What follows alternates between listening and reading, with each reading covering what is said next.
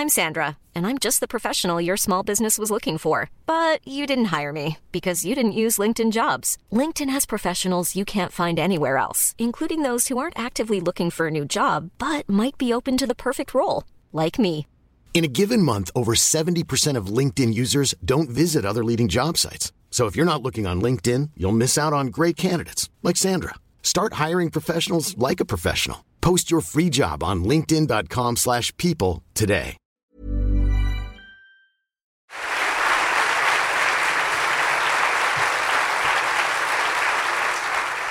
Notre deuxième invité est sauveteur de catastrophes. Ça veut dire que depuis des années, euh, il parcourt le monde lorsqu'il y a des catastrophes, euh, euh, des catastrophes naturelles, des séismes, des tsunamis, pour aller secourir les gens ensevelis dans les décombres.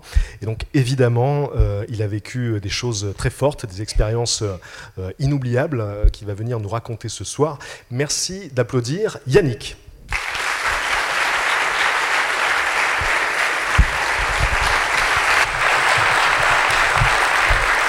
Bonsoir, bonsoir à tous. Alors, euh, je suis venu là ce soir, je suis très content de, de venir avec. Oh là, qu'est-ce que vous êtes impressionnants. C'est ce qu'ils m'ont dit là-bas, mais c'est vrai, hein, vous êtes tous. Alors, je vais changer un petit peu les, habitudes. Moi, j'ai j'ai mon meilleur ami qui est là, et euh, c'est c'est mon pote. On a fait plein de choses ensemble. Ça fait huit ans qu'on bosse sur la catastrophe ensemble. Alors, euh, est-ce que vous voulez bien l'applaudir? Il est un peu timide.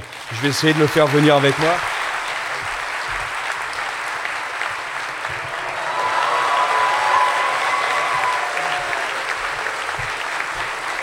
Voilà.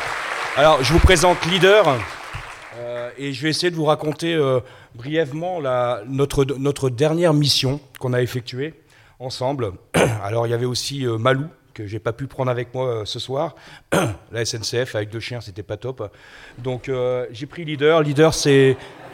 Il y a un peu de tenue, il y a du monde. Donc, Leader, c'est un berger australien. Alors, il a plusieurs casquettes, comme moi. hein. Il est, euh, il est membre de Cynotechnique 67, c'est une association euh, de maîtres chiens euh, que j'ai fondée il y, a quelques, a- il y a quelques années maintenant. Et cette, euh, association va former des chiens à la recherche dans les décombres, mais aussi à la recherche de quêtes en forêt de personnes disparues. Euh, pour une petite aparté, euh, cette nuit, euh, leader et moi, on, on était dans les rues de Strasbourg à tourner, à rechercher une victime euh, qui a été retrouvée, je vous rassure. Et on est monté juste dans le train dans la foulée pour être avec vous ici ce soir. Donc on n'a pas beaucoup dormi. Mais bon, voilà, je vous en prie. Et donc, euh, donc on fait plein de missions. Euh, Cynotechnique, donc on, va dresser les chiens tout au long de l'année pour pouvoir intervenir. Et pour intervenir, il faut intervenir dans des grosses associations dans de, qui ont des, des conventions pour pouvoir travailler avec les forces de l'ordre et partir à l'étranger. Donc nous, on va travailler avec la protection civile du Barin, où euh, là, on, est, euh, on va travailler sur des missions, on va dire, sur le territoire français de recherche de personnes. Et on va travailler avec euh, le Corps mondial de secours, avec qui on va partir sur des missions à l'étranger. Et je vais essayer de vous parler un petit peu de notre dernière mission à l'étranger qu'on a effectuée. C'était en Turquie. C'était euh, début février. Je pense que c'est encore dans les mémoires de tout le monde. On a eu, euh, j'ai eu un coup de téléphone le lundi matin. À 7h30 le matin, j'ai le chef de mission du CMS, du Corps mondial de secours, qui m'a appelé. Oui, bah voilà. Et qui me dit euh, Écoute, Yannick, euh, ça a tremblé en Turquie, est-ce que tu es disponible? Ah, Ça, c'est la grande question. Euh, il faut des patrons qui nous laissent partir, et ça, c'est pas évident. Mais oui, je lui ai répondu de suite Oui, je suis prêt à partir, on, y va quand tu veux. J'ai la chance aussi d'avoir une épouse qui vit la même passion que moi, qui est à le même niveau euh, que moi au niveau cynotechnique et qui était aussi prête à partir. Seulement, on a un petit bonhomme de 3 ans qui, lui, ne voulait pas laisser partir son papa et sa maman. Donc, elle est restée à la maison et c'est moi qui, suis parti. Je suis parti avec euh, Leader, mais je suis aussi parti avec son chien, Malou, un berger belge malinois. Et euh, me voilà euh, donc sur les starting blocks à 7h30 du matin. Donc moi, quand il m'a dit ça, j'ai allumé la radio, j'ai écouté la radio. C'est le premier réflexe qu'on a. Et là, j'entends 300 morts. Waouh, Turquie, 300 morts. Je dis ouais, ok. Bon, ouais, on va se préparer, quoi. hein. Et au fil à mesure, on écoute la radio et on voit que malheureusement, ça s'amplifie jusqu'à avoir à 11h le matin un deuxième tremblement de terre qui fait encore effondrer des bâtiments qui étaient déjà très fragilisés. Et donc là, ben, on voit bien qu'on part sur une catastrophe majeure. En début d'après-midi, j'ai un deuxième coup de téléphone du chef de mission qui me dit Écoute, Yannick, c'est, sûr, tu es dans le premier départ, tiens-toi prêt. 20h le soir, il me dit Écoute, ton ordre de mission, tu pars, rendez-vous Charles de Gaulle. Donc je prends ma petite voiture, Strasbourg, Paris, on y va. J'arrive avec mes deux chiens, et là, on, décolle. On arrive à Istanbul. Je vous la fais un peu courte. On est parti à 5. On était un élément précurseur du Corps mondial de secours cinq personnes. Il y avait le chef de mission, un chef d'équipe, un médecin, un infirmier et moi avec mes deux chiens. On arrive donc à Istanbul et là, ben, il n'y avait plus de vols qui descendaient dans le sud du pays à cause du tremblement de terre, bien sûr. Donc euh, on a eu la chance d'avoir euh, très grosse fortune euh, de Turquie. le gars travaillait dans les bâtiments. Hein.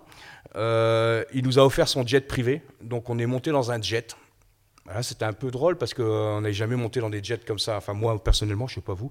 Euh, il y avait de la marqueterie euh, dans, l'avion et tout. Alors, moi, avec mes grosses bottes, c'était pas évident, mais bon, on, y a fait. Donc, là, on a volé pendant euh, une heure et demie et on a atterri sur un aéroport où ben, on ne sait pas comment on atterrit parce qu'il n'y avait pas normalement d'avion qui devait atterrir. Et nous voilà sur Mataya. Mataya euh, c'est une ville qui est à 50 km de la frontière syrienne. Et là, notre grande surprise en descendant de l'avion, c'est qu'on était sous 30 cm de neige. Ça veut dire qu'il y avait les immeubles effondrés et en plus, il y avait un manteau neigeux qui recouvrait tout ça. Ça veut dire que quand vous mettez un pied devant, vous ne savez pas si vous mettez un pied sur une baie vitrée, sur une planche de bois, sur du béton ou dans le vide. Donc tous les déplacements, c'est pas évident. Les chiens avaient les pattes dans l'eau, dans l'humidité en permanence. Donc ça aussi, ça a été un gros, gros problème à gérer. On est arrivé sur les coups de 20 heures. À 23 heures, on était déjà engagé sur les premiers chantiers. Donc vous imaginez une ville, il y avait des bâtiments effondrés un peu partout, les premiers secours étaient déjà sur place. Euh, la FAD, qui est euh, un équivalent un peu de la sécurité civile de chez nous, on va dire, était présent. Ils étaient super contents de nous voir arriver. Ils nous ont dit écoutez, avec vos chiens, allez-y. Euh, vous avez accès. Ils avaient recensé 70 chantiers dans toute la ville et on avait accès à tous ces chantiers-là. Donc dès que moi j'arrivais avec mes chiens, le chantier s'arrêtait de travailler. Je lançais mes chiens en recherche, donc un par un, bien sûr. Hein, j'envoie un premier chien en recherche et il me faisait un marquage ou pas de marquage. Et s'il me faisait un marquage, on orientait les recherches en leur disant écoutez, c'est à cet endroit-là qu'il faut creuser, il y a sûrement une personne dedans. Et nous, on partait de suite sur un autre chantier pour essayer dans la nuit de couvrir un maximum de chantiers. Euh, on n'avait pas encore le gros de nos équipes qui nous avaient rejoints. Le, gros de notre équipe nous rejoignait simplement trois jours plus tard. Donc on était en équipe vraiment restreinte. C'était vraiment les chiens qu'on travaillait très fortement pendant cette, cette période-là, ces trois jours-là, essentiellement.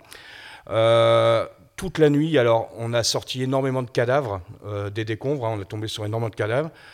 Leader nous a fait un marquage positif sur une, euh, sur une dame de, 80 ans. Alors, je l'ai su bien plus tard, comme je vous l'ai dit. Il nous avait fait un marquage, on a désigné l'endroit, on a dit aux secouristes creusez à cet endroit-là, il y a quelqu'un, c'est sûr. Et nous, on est parti ailleurs. Et donc, je l'ai su que bien plus tard, qu'en fin de compte, à cet endroit-là, il avait euh, sorti une, une, dame qui était encore vivante. On a travaillé comme ça jusqu'à 5 h du matin. Donc 23h, euh, 5 h du matin. On a dormi 2 heures. Euh, alors, on a dormi 2 heures.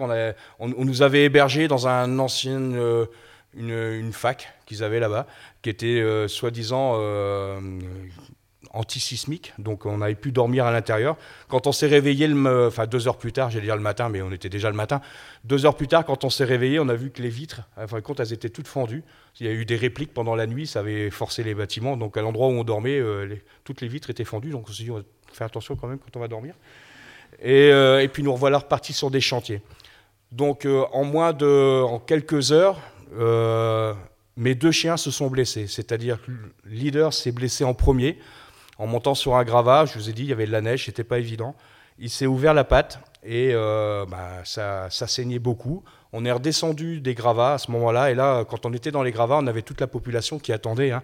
Et là, ils l'ont vu descendre blessé. Il y a une, ambulance locale qui est venue, il y a une infirmière qui a fait les pansements comme on a pu.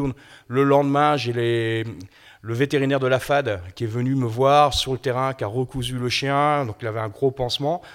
Pendant ce temps, comme lui, il était euh, de côté, bah, je travaille avec le deuxième chien. Le deuxième chien s'est blessé aussi. Pareil, euh, les coussinets, coupés dans les coussinets. Donc pareil, pansement et tout ce qui va bien. Et là, il y a une grosse question qui se pose. Qu'est-ce qu'on fait? On était, ça faisait à peine deux jours qu'on était là, et les deux chiens blessés. Et en toutes les, toutes les recherches, vraiment, c'était les, chiens qui étaient leaders là-dessus.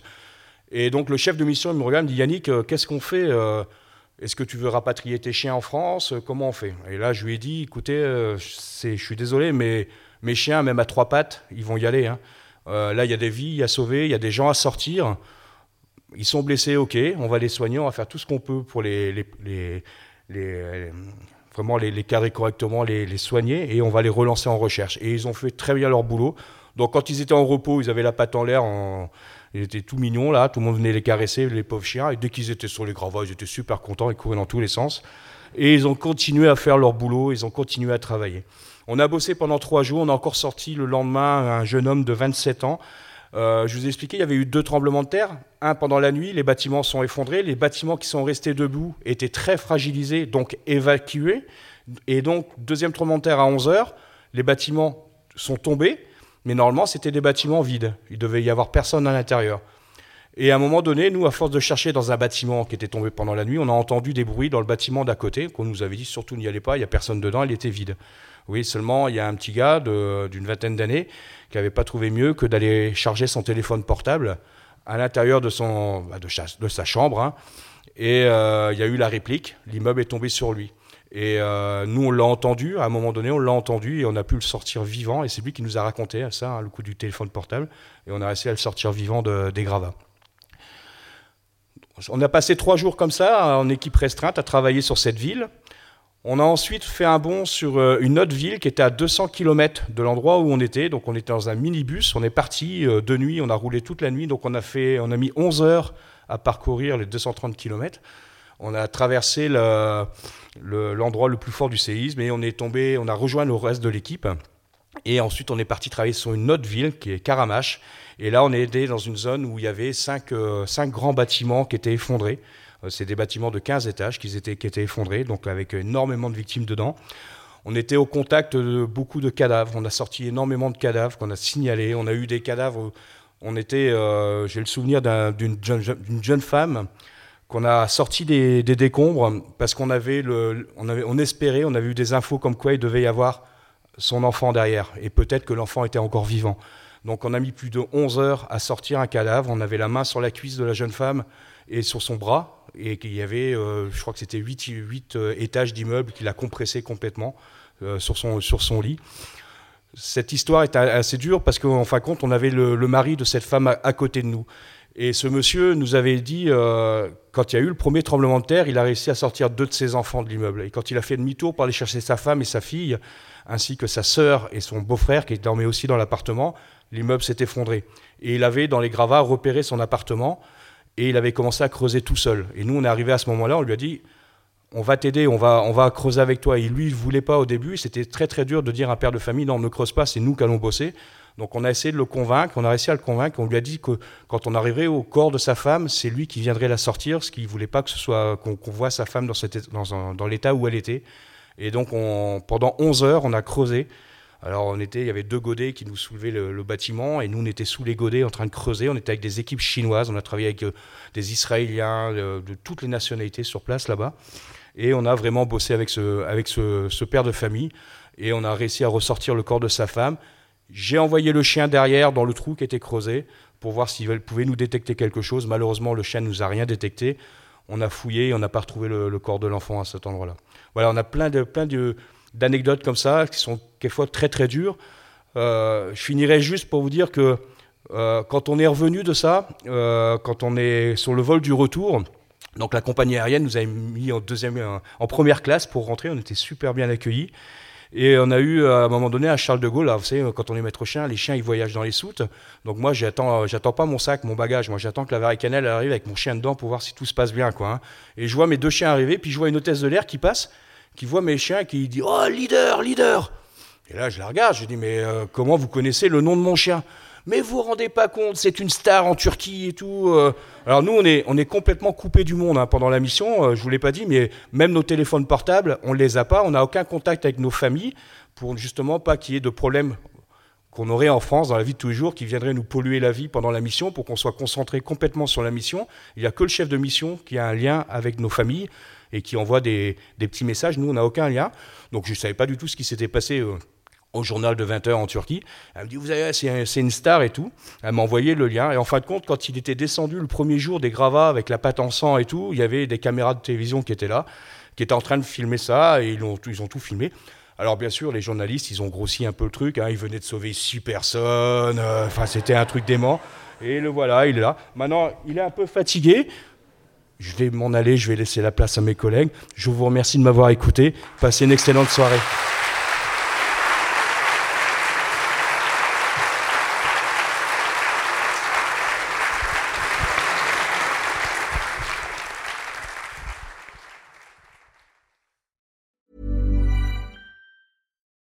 Deserves the best, and there's no better place to shop for Mother's Day than Whole Foods Market. They're your destination for unbeatable savings, from premium gifts to show-stopping flowers and irresistible desserts. Start by saving 33% with Prime on all body care and candles. Then get a 15-stem bunch of tulips for just $9.99 each with Prime. Round out Mom's menu with festive rosé, irresistible berry chantilly cake, and more special treats. Come celebrate Mother's Day at Whole Foods Market.